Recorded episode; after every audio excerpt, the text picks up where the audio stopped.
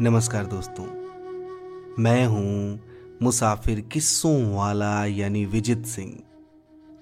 हाजिर हूँ अपनी नई कहानी के साथ। तुम्हारी हाँ। इस कहानी को लिखा है हमारी टीम की सदस्या, एकता नाहर ने। किसी के मन में दबी बात को अच्छी तरह जानना और फिर भी हर बार नए जवाब की उम्मीद में एक ही सवाल बार बार दोहराना दुनिया की सबसे उदास चीज़ है। जो दिल जिसके साथ होना चाहता है, उसके चाहने पर भी उसके साथ क्यों नहीं हो सकता? माध्यम जानना चाहता था कि आराध्या का जवाब क्या है। तीन सालों में दोनों एक दूसरे के बारे में सब तो जानने लगे थे। किसको कौन सा रंग, कौन सा खाना पसंद है? कौन कब असल में रूठा है और कब रूठने का बस नाटक कर रहा है?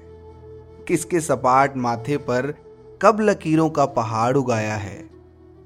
और कौन से उदासी के बादल ने किसकी खिलखिलाती मुस्कान को ढक लिया है सब कुछ? कोई तारीख? कहीं दर्ज किया हुआ कोई लम्हा नहीं था, जिसमें दोनों ने एक दूसरे से मोहब्बत का इजहार किया हो। लेकिन एक दूसरे के बिना अब जीना मुश्किल था। ये बात वे अच्छी तरह जानते थे। माध्यम का फ़ोन बजा तो मीलो चलकर वो इन ख्यालों से बाहर आया। आराध्या की कॉल थी। उसने फ़ोन उठाना चाहा, लेकिन तब तक कॉल, मिस कॉल में बदल चुकी थी। कॉल हिस्ट्री चेक की तो देखा दो मिस कॉल पहले से ही पड़ी थी। वो नाराज़ नहीं था आराध्या से। बस उसे समझ नहीं आ रहा था कि वो किसको पहले मनाए, खुद को या आराध्या को। फ़ोन पर दोबारा घंटी बजी। ये फ़ोन क्यों नहीं उठा रहे हो तुम? मैं बस वो आराध्या अच्छी तरह जानती थी कि जब माध्यम उदास होता है तो उसके शब्द लड़खड़ाने लगते हैं। आराध्या उसकी नाराज़गी की वजह भी जानती थी। माध्यम मत करो ना मेरे लिए रिश्ता मुश्किल। हमारे बीच सब कुछ कितना खूबसूरत है। रोज शाम को घाट पर मिलना, शाम की आरती साथ देखना, नदी की कलकल का हमारे प्रेम की गवाही देना। तुम्हारा साथ ही मेरे लिए सबसे कीमती चीज़ है माध्यम। मैं इसे खोना नहीं चाहती। तभी तो मैं तुम्हें हमेशा के लिए अपना बना के रखना चाहता हूँ, आराध्या। शादी करना चाहता हूँ तुमसे। आराध्या खामोश थी। उसके पास कोई जवाब नहीं था।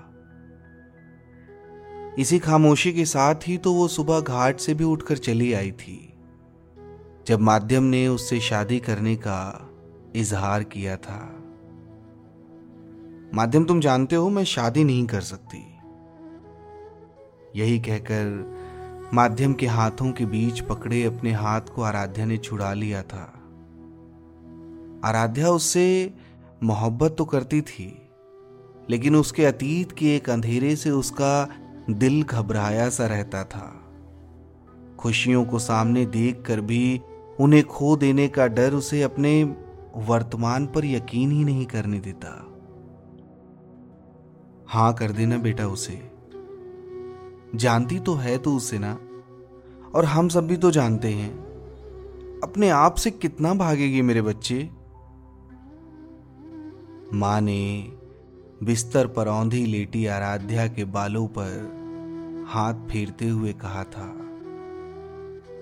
जानने से क्या होता है माँ?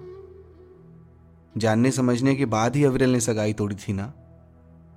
अगर कोई मजबूरी थी उसकी तो एक साल तक इस रिश्ते को क्यों झूठ की बिना पर निभाया था?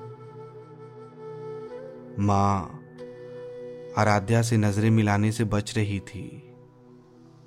अविरल ने जिस तरह मुझे दुनिया की सबसे खुश लड़की होने का एहसास दिलाकर मेरी उम्मीदों की हत्या की है ना, मैं नहीं चाहती कि अब पूरी ज़िंदगी में किसी को भी वो हक दूँ। कि वो मुझे इस तरह ना कहकर हमेशा के लिए उदास करके चला जाए। माँ चुप हो गई। दुखों से सख्त हुए उनके चेहरे को कोई आँसू कहाँ पिघला पाया था? आराध्या की बात ने उन्हें एक बार फिर अपने ही कहे पर सोचने पर मजबूर कर दिया।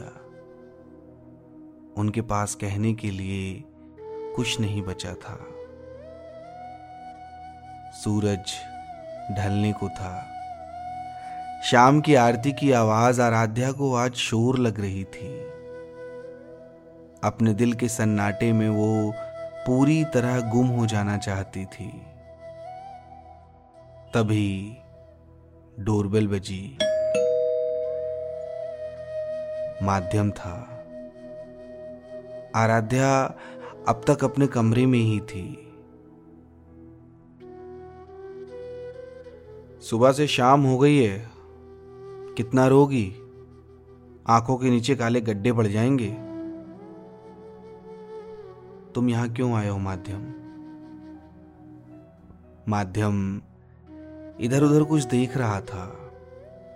फिर एकदम से पूछा, ये तुम्हारी बालकनी में जो गुलाब का पौधा है, उसमें कांटों के सिवा कुछ भी बचा नहीं है।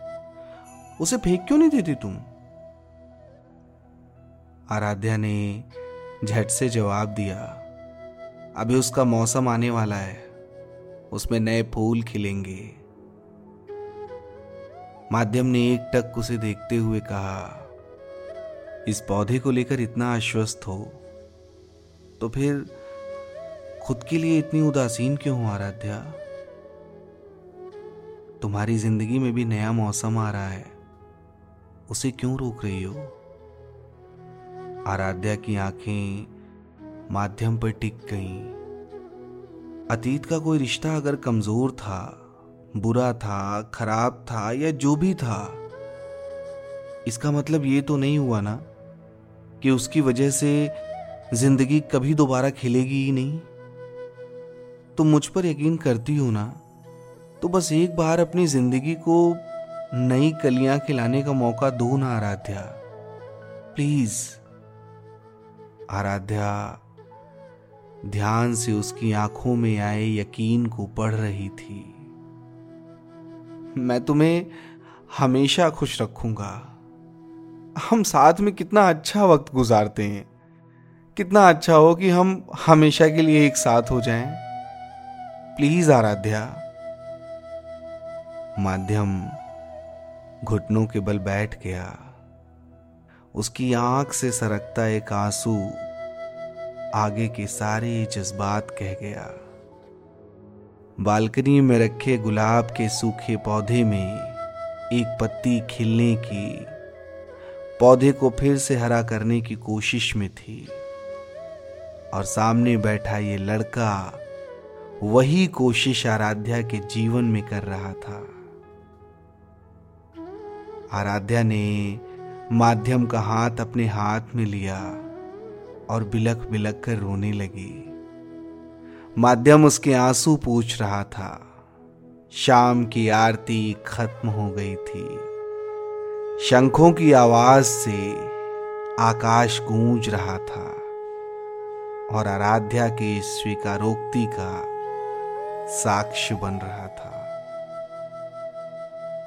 मुसाफिर किस्सों वाला की आज की पोटली यहीं खाली होती है।